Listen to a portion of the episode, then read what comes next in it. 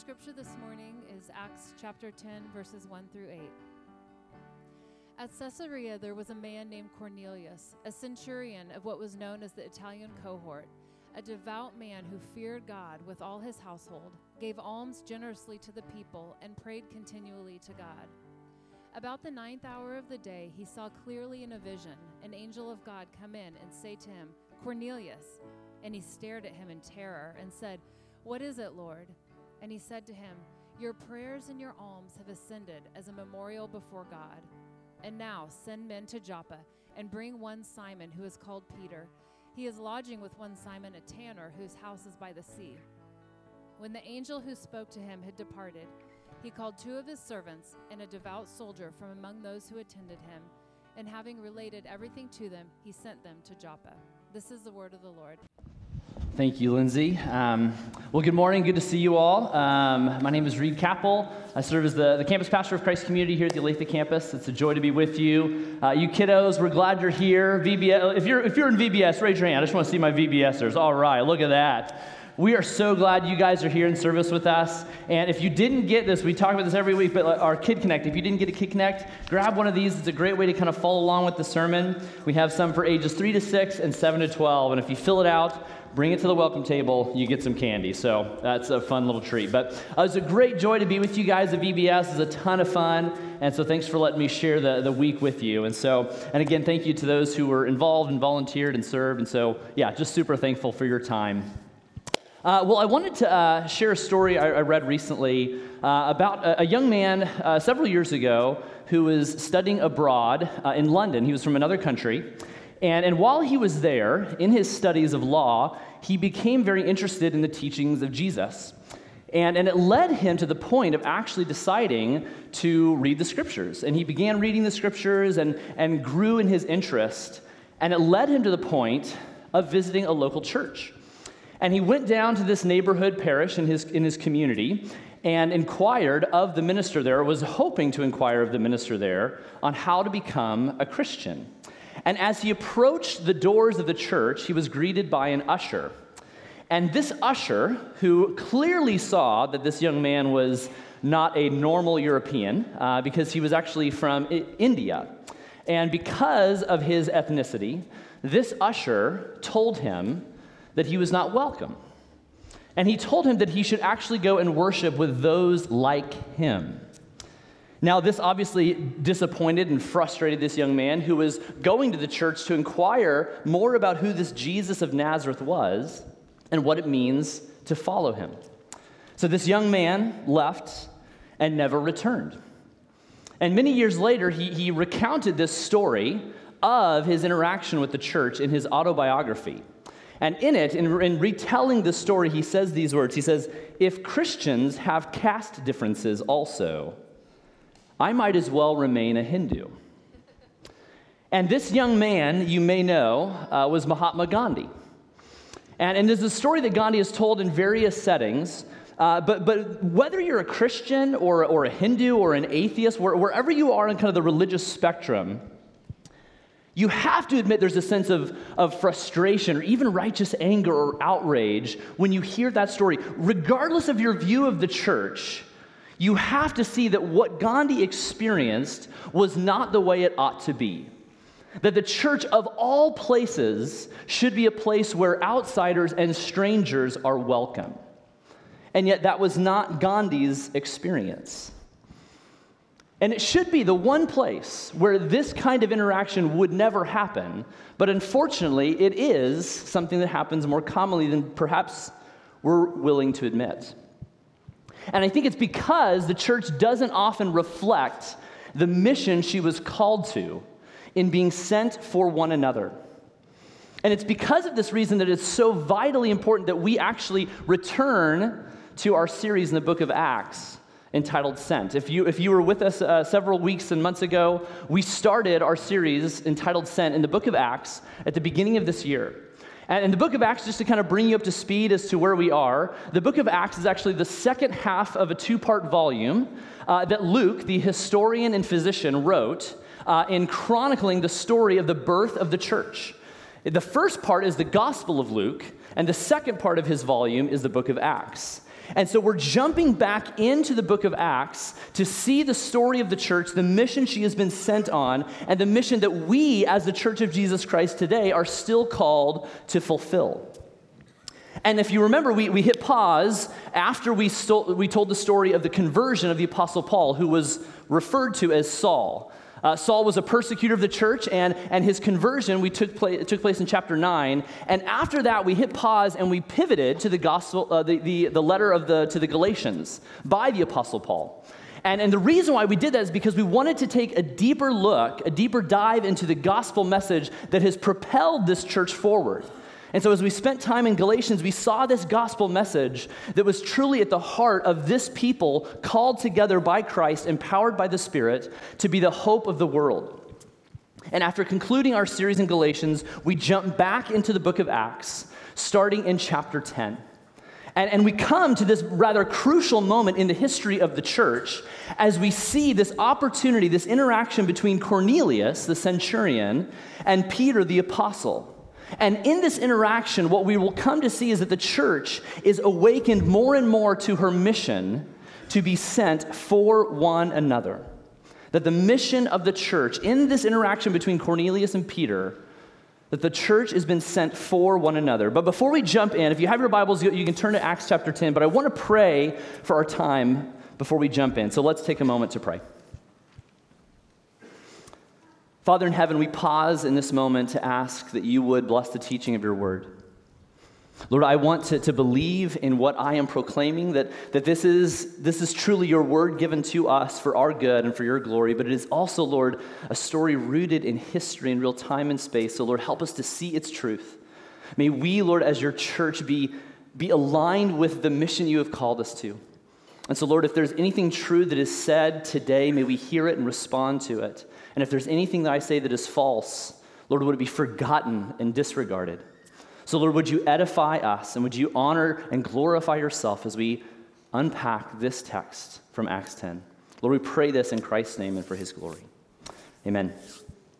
So let me, let me kind of set the stage. So, so uh, Acts chapter 8 and chapter 9, we saw these two very interesting conversion stories. The first was of Philip the eunuch.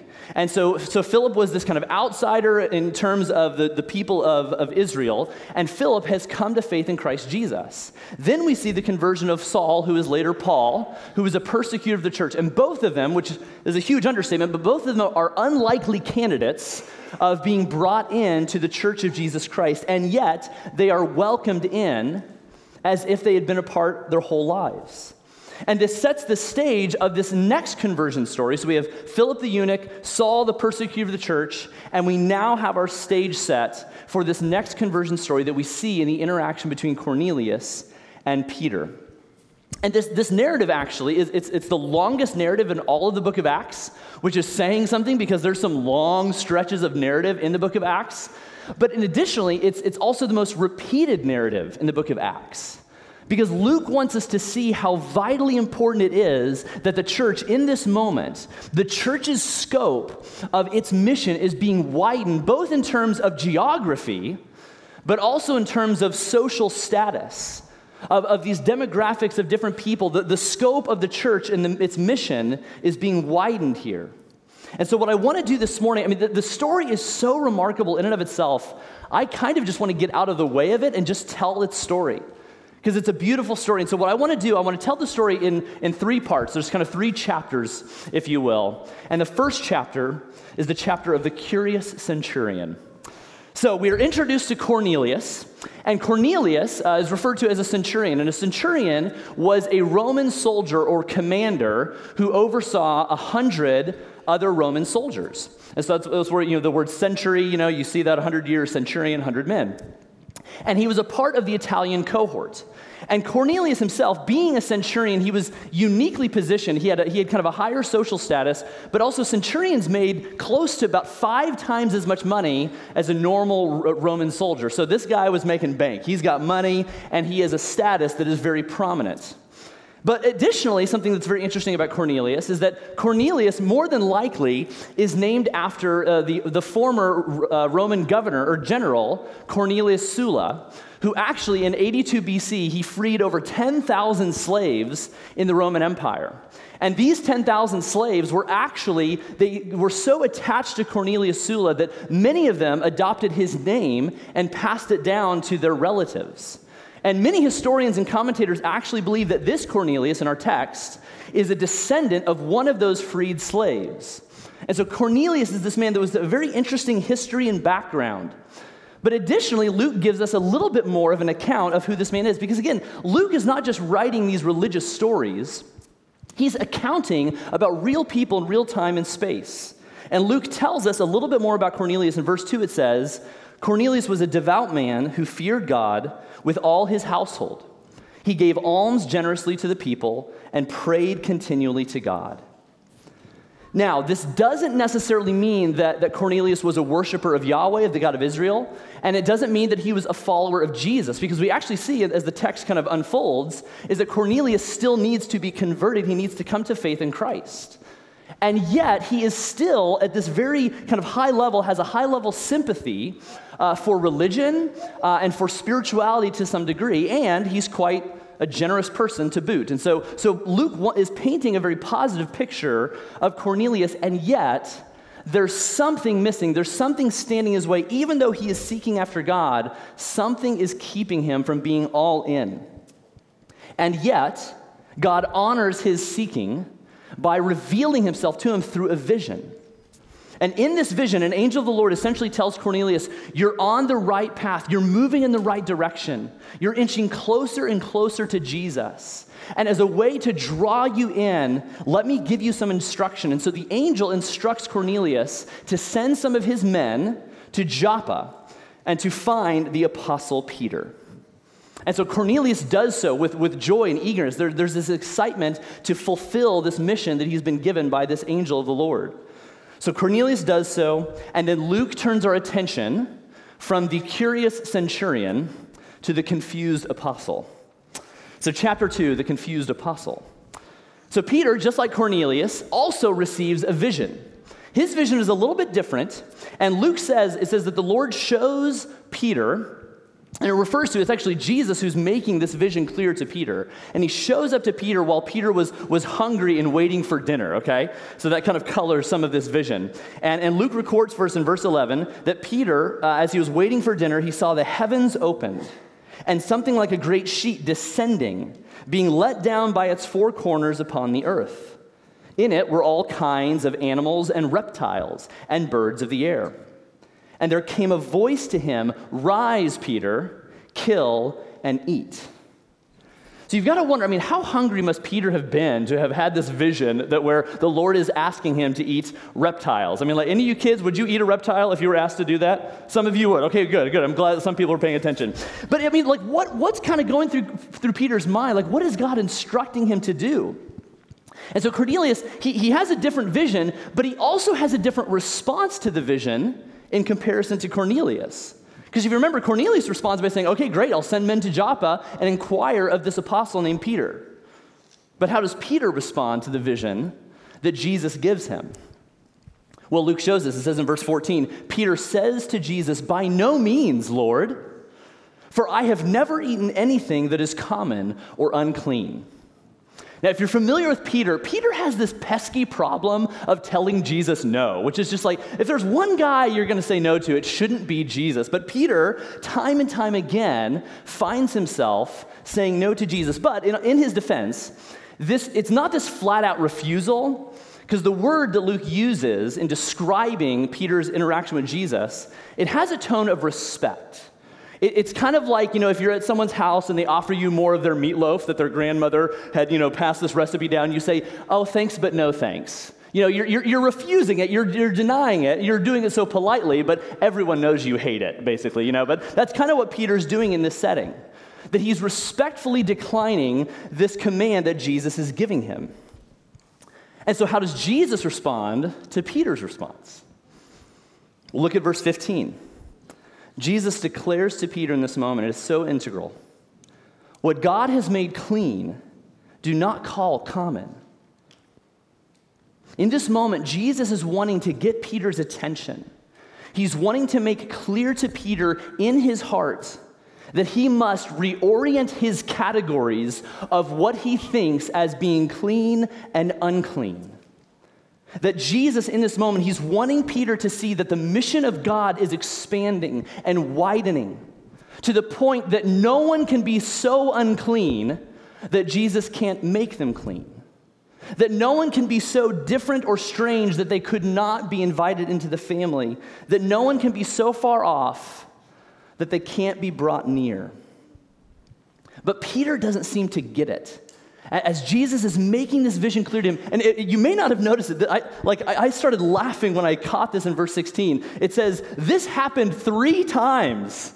and the thing was taken up once to heaven. So, so this vision that, that, that, Jesus gives Peter, he has to do it not once, not twice, three times to this brother. Like, what is going on in Peter's mind? Like, can you run that back one more time? Uh, just let's, let's do it one more time. Like, what is going on? And then Luke actually shows, even after seeing this vision three times, Luke says that Peter is still inwardly perplexed. I just love that. Like, this guy is dense. I mean, I need things repeated for me, you know, but what is going on in Peter's mind? I mean, you've got to wonder is he hearing this instruction from Jesus like, are you wanting me to like make the world's weirdest cookbook? Like, what, what are you giving me? Like reptile rigatoni or something? Like, what, what is he wanting me to do in this moment? But what's so fascinating, this is, oh, this is so cool. It's not until Peter is face to face with Cornelius that he begins to see what this vision that Jesus gave him was all about. It's not until he's rubbing shoulders with this man who is supposedly unclean in his mind it's not until Cornelius plays the role of host and Peter plays the role of guest that Peter begins to see what Jesus was showing to him in this vision. But, but Luke records us for us, Peter's kind of, uh, the scales kind of coming off his eyes, and you're, you're kind of wondering where he's going. He says in verse 28, he says, so, so this is Peter before Cornelius and all of his bros, and Peter's speaking. He says, You yourselves know how unlawful it is for a Jew to associate with or to visit anyone of another nation. So you're like, Peter, where are you going with this, dude? Like, this is, you're not starting out well. But then, I mean, you can almost sense like Peter's eyes being opened, his perspective being widened, as it says, But God has shown me that I should not call any person common or unclean. So, in this moment, as Peter is face to face with this Gentile centurion soldier, who, by all accounts, according to Peter, is an outsider, is unclean, Peter is beginning to see and show signs that his perspective is widening as it pertains to the Gentiles, who the Jews have always kind of declared as unclean and outsiders. And so, in this moment, God is definitively telling Peter, through Christ Jesus, there are no longer barriers that can keep people out of my family. That there are no longer walls or classifications so great that would preclude anyone from being able to repent of their sin and believe in Jesus and be declared a member of the household of God. And it's in this, this moment, it is this, in, in this moment where we're starting to see this, this growing catalytic community begin to take shape. And so, so Luke, I mean, throughout the book of Acts, we see these kind of amazing stories and these kind of big picture summaries of what's going on in the church. But this is one of these moments where Luke wants us to kind of look at the story of the church with this microscope and see this is a central point in the history of the church as she began to adopt her mission and her identity as a group of people sent for one another. And so Luke then turns our attention from the curious centurion, from the confused apostle, to the catalytic church. Now, one of the things that I, I love about this story is, is the irony. And, and if, if you've read the Bible, I mean, like, if you don't think God has a sense of humor, you, man, you have not read the Bible. But what I love about this is that how does God begin his mission of the church being sent to all peoples and to the Gentiles? He does it by bringing Gentiles to the church. It, it doesn't start by the church going out to those outsiders, to those dirty, unclean Gentiles, but rather, how does God bring the mission of the church into full focus? He does it by sending Gentiles to the church. You clearly see the hand of God at work in moving the mission of the church forward as they seek to live into this identity of being sent for one another. Because in this moment between Peter and Cornelius, it's, it's a catalytic moment, as I mentioned. But w- the reason why it's catalytic is because we're starting to see these walls that existed between Jews and Gentiles being torn down. We're starting to see room being made for, for others at the, at the table of Christ Jesus. And we're starting to see the categories of inferiority and superiority being upended. And we see it as Peter proclaims these beautiful words in verses 34 and 35. Again, you're seeing, I mean, it's almost like you're seeing Peter's transformation as he is growing more and more in the image of Christ, as his understanding of the gospel and the mission of the church is being clarified in this narrative. And Luke shows us in verse 34, as Peter says, Truly, I understand that God shows no partiality, no favoritism. But in every nation, anyone who fears him and does what is right is acceptable to him. So Jesus showed Peter that every person from every nation, from every culture, from every background can be, through Christ Jesus, can be acceptable and welcomed in the sight of God. That there are now no longer these human barriers or categories that divide and diminish and devalue others, but rather that all peoples are now welcome and all cultures are welcome. But what that doesn't mean, let me be clear, that's not to say that every part of your culture and my culture is welcomed and accepted and affirmed by Jesus, but rather that there is nothing about your culture or your identity that can keep you from Jesus. There's nothing about one's culture, ethnicity, or background that can keep us from Jesus. In fact, what Jesus does is refines and redeems the parts of our identity and our culture to be used for the purposes of the church. And from this message, from, from this message that Peter is beginning to proclaim to these Gentile brothers who were before him, the church grew in remarkable ways as she embraced her, her identity as a multicultural institution, as she embraced her posture of mutual hospitality, and as she embraced her mission of being sent for one another the church began to grow as they started to adopt and believe more clearly the message that Peter declared in verse 43, where in referring to Jesus, he says, To him, Jesus, to him all the prophets bear witness that everyone who believes in him receives forgiveness of sins through his name.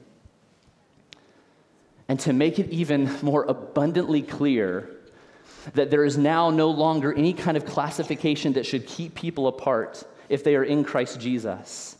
What we see is God's kind of stamp of approval of Peter's message as he sends the Holy Spirit to indwell these unclean, dirty, outsider Gentiles. Look at with me at verses 44 and 45. It says, The Holy Spirit in that moment fell on all who heard the word. And the believers from among the circumcised, so the Jewish people, we can't get away from that word, I guess. We got to keep talking about circumcision. But and the believers from among the circumcised who had come with Peter were amazed because the gift of the Holy Spirit was poured out even on the Gentiles.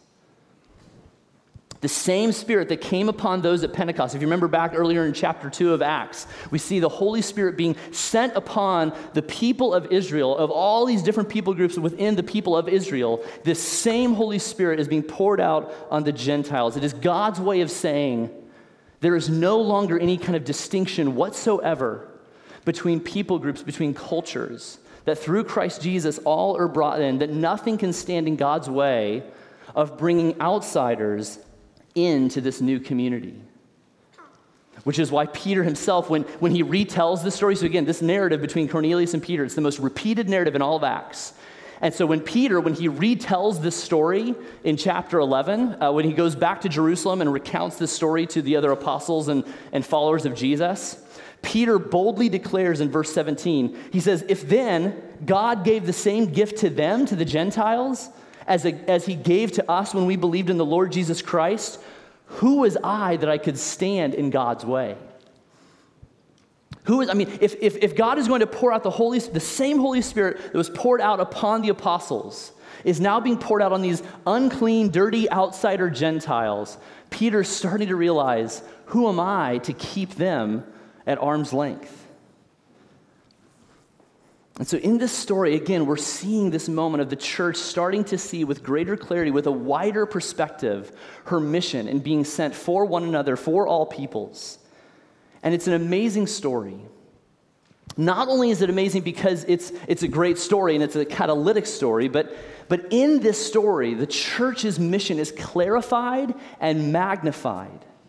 That the mission of the Church of Jesus Christ is clarified and magnified in this moment. That the mission of being sent, uh, the church's mission of being sent, is not simply sent to outsiders, but that the church has been sent for one another. Or let, let me put it this way in other words, what the story of Peter and Cornelius is showing us is that Cornelius needed Peter just as much as Peter needed Cornelius that, that the church in Galatia at that time needed the church in Jerusalem. That the church in Rome needed the church in Antioch. And what that means today is that the church in Olathe needs the church in Rwanda. That when we talk about the mission of the church, it's not just that all are welcome, although that's true, but it's that all are needed. That in God's economy, no one person or one culture can be seen as inferior or superior to any other. But more than just saying, through Jesus, we all now have equal worth and value, that's true. The message of the gospel that the church has been commissioned with is a message that says that we all have equal necessity. That there's a sense in which we need one another to fulfill the mission of the church. That it's not just all are welcome, but that all who are in Christ Jesus are needed. Being sent to all peoples, let, let, me, let me say this really clearly. Being sent to all peoples, which is the mission of the church, being sent to all peoples is not just the church's mission to be a blessing, but it is a blessing to the church itself to be a church for all peoples. Let me say that again. Being sent to all peoples is not just the church's mission to be a blessing, but it is a blessing to the church itself to be a church for all peoples. I mean, imagine how different Gandhi's life would have been. And obviously, you know, you know, hypotheticals are not always that helpful, but imagine the outcome of Gandhi's life if that usher at that church would have believed the mission of the church as being sent for one another. I mean, imagine if that usher believed that he needed Gandhi just as much as Gandhi needed him. Imagine the outcome in his life. Because you see, the story of Cornelius and Peter, it's not simply about welcoming in outsiders, although it is absolutely that.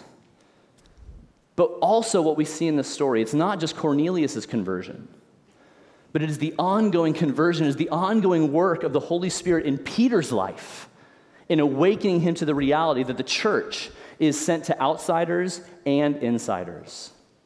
That's really what's going on in this story between Cornelius and Peter.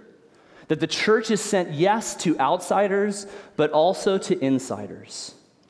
Yes, the gospel is a message that we must believe about Jesus and his life, death, and resurrection. That it is a message for outsiders who do not know Jesus, that they might repent and believe and be forgiven and restored to God. But it is also simultaneously a message for those that believe it and yet need to be reformed and refined and brought back to it each and every day. Why? Because we tend to deviate from the mission of the church and being sent for one another, and we tend to deviate from the gospel that declares that through Christ Jesus, the blessing promised to Abraham has been brought to all peoples. With that in mind, if we understand that the mission of the church is not just to outsiders, but it is also for insiders, that we need this gospel message to be refined, that we need to be reoriented each and every day, how should we then respond if the church is sent to outsiders and insiders? So let me offer a few things for us to consider. The first is this when we think about the church being sent for outsiders and insiders, the first is that we need to be willing to confront our own partiality. So when we see the story of Peter, I mean, Peter clearly had this kind of division, this separation, these categories of people. And, and we have to be willing to ask our own selves What, who, are, who are the people? What are the categories? Who are the, the, the people groups or the individuals that we have declared unclean? Who are the people that, that, like Peter, we say, by no means, Lord? And, and, and, it may not be a people group, it may be a person, it may be someone in this room, maybe someone you live with, someone you work with, someone in your neighborhood. Who are the people that we have pushed aside, that we have said, you're not welcome here? Or, or to maybe to, to phrase it another way is, is who is someone you would feel so uncomfortable with if they showed up and sat next to you in church? And, and, and if you're uncomfortable with them, and if they are unclean in your mind, why are they unclean? What are the categories? What, what are the filters? What have you used to declare this person unclean? Is it, is it because of their ethnicity? Is it because of their orientation? Is it because of their political affiliation? Is it because uh, of their income or how they dress? Or, or perhaps they have a certain number of tattoos that make you uncomfortable? What, what are the things that make you see someone as being incapable of love? Do you realize in that moment that perhaps what you're doing by extending this arm is you're actually, you're actually robbing yourself of the blessing of needing that person? So we need to be willing to confront our own partiality. Second, we should be willing to practice hospitality. And I, and I say this because this is exactly what Cornelius did for Peter. So, Peter, who's this apostle who has declared the Gentiles unclean, has been invited in by this unclean Gentile into his home. That Peter is, is in the posture of a guest and he is welcomed in. And it's in that moment of being treated as a guest that Peter begins to see that he has had a narrow perspective of the mission of the church. You see, it's not enough for us to simply just confront our partiality. We have to be willing, as, as theologian Soong-Chan Rah says this so well, he says, we need to move from hostility to hospitality and then to household. It's not enough for us just to get rid of hostility. See, like, like we don't have hostility here. We need to move from hostility to hospitality in order to embrace the identity of the church as the household of faith. We need to, uh, think of it this way we need to, on a Sunday morning, we need to be willing to share our words and our chairs with people. That we need to be willing to think about our space in this room as an opportunity to extend love and hospitality to people who need it because none of us know fully the weight and the burdens and the stories and the fears and the anxieties that enter through these doors all of us carry a weight that, that none of us can fully see. And Sunday morning is an opportunity for us to be generous and hospitable with our words and with our chairs, to think about who are the people God is calling me to, to love, to extend a hospitable posture towards. But we also need to be willing to share our homes and our tables with those that we work with, with those that we play with, with those that we live in community with. So we should, yes, share our words and our chairs as we gather on Sunday mornings, but we should also share our homes and our tables as we scatter throughout the week. But not only that, we need to be willing to let others share their homes with us. Because remember, the way Peter was awakened to the perspective that God was wanting him to see about the church is that he had to be put into the place of a guest in the home of an unclean Gentile. Part of what it means to be hospitable is not just to have people over to your house, but to be willing to be the guest in someone else's house. We need to play the role of host and guest. And remember, remember, this is what awakened Peter to the wider scope of the mission of the church. And so, so maybe a question with that is who do you need to be face to face with? As Peter was awakened to this reality by being face to face with Cornelius, who is someone in your life that you need to be face to face with? But we don't want to just practice hospitality. Let me, let me be clear here. We don't want to just practice hospitality for the sake of hospitality. Like, we're not just trying to just create, you know, food to eat together. That's wonderful and great. But how do we, how do, we do this in such a way that it is displaying the gospel message that we believe as a people? As Tim Keller says it, this is really helpful. He says, one of the most crucial ways that the Christian church embodies the gospel is in the unity of Christians who are different from one another who are different economically, culturally, racially. In general, he says, the job of the church is to show the world that people who cannot live in love and unity outside of Christ can do so in Christ. That is the mission of the church. And that's where you can say amen. You're allowed to do that. But, but we, we want to see that the gospel compels us to be a people who are brought together not simply so that we can just have meals together, but so that we can display to a watching world that through Christ, those that shouldn't be together can be together. So we need to practice hospitality. But lastly, we need to embrace humility. And I'll close with this. This, this story, again, is not just about God sending his people to the Gentiles but rather is the story of God sending the Gentiles to his people to awaken them to the fullness of what it means to be the church. Yes, Cornelius was converted to faith in Christ as we saw the Holy Spirit coming upon all who heard, but Peter also, we see in the story, Peter also was yet again converted, so to speak, as he was awakened to the fuller reality of the gospel that is for all peoples. And it took humility for Peter to get there. And it took humility for Cornelius as well. You see, for Peter, he had to be willing to say that Gentiles can now be brought in. And for Cornelius, as a centurion, as a soldier, he had to admit that Jesus, the Messiah, the one that was crucified in a humiliating way, is his Lord and Savior. But just like Peter, the church today needs to be awakened to the message that she proclaims. And we won't be able to do that until we humble ourselves. We need to admit that we are no more clean than anyone else. We need to see ourselves in that sheet that came down from heaven. That we need to identify ourselves with those crawling reptiles that God is saying, because of Christ Jesus, are no longer unclean.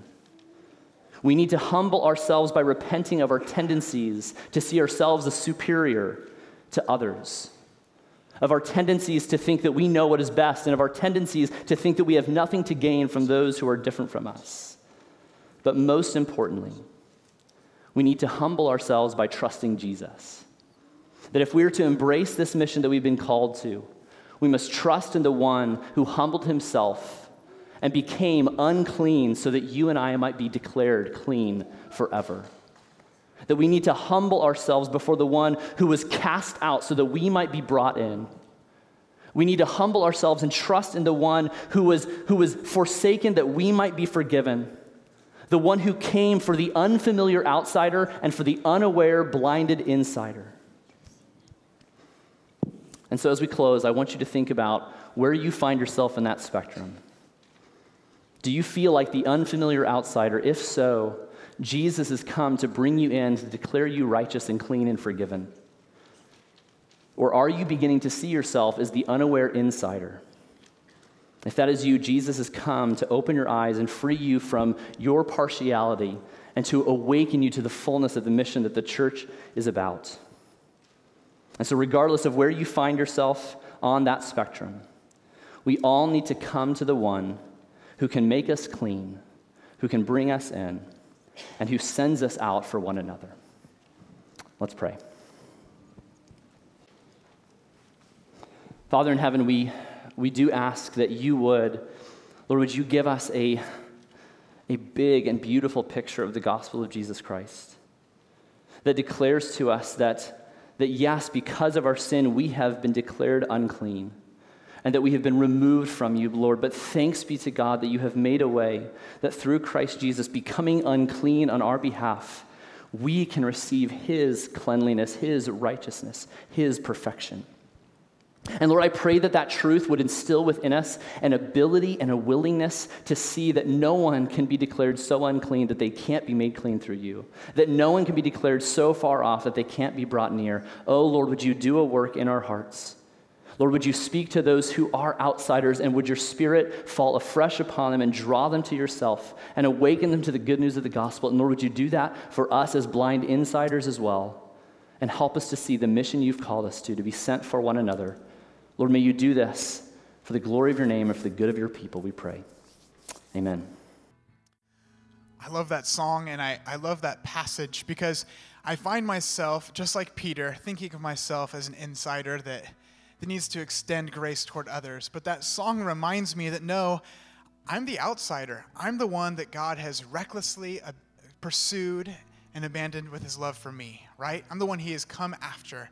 And even in that story, as Peter goes to Cornelius, and then God gently reminds him, no, Peter, you need the gospel too. The mission of the church isn't for your partiality, it is for everyone. It's not just that you're extending grace toward others. No, I, God is the one extending grace and welcoming all people to himself, right? That's the story of, of, of the gospel. It's a story there of Peter. It's a, a story I need to continue to hear. And it reminds me of in Revelation, as a, for our benediction, what I want to close with, a picture of what the church looks like. Not just that all people are included, but that all people are needed for the picture of the church. Receive now this benediction from Revelation, verse, uh, chapter 7, verses 9 and 10. After this I looked, and behold, a great multitude that no one could number, from every tribe, nation, and tongue, all peoples and languages, standing before the throne and before the Lamb, clothed in white robes, with palm branches in their hands, and crying out in a loud voice, saying, Salvation belongs to our God who sits on the throne and to the Lamb. Amen. Go in peace.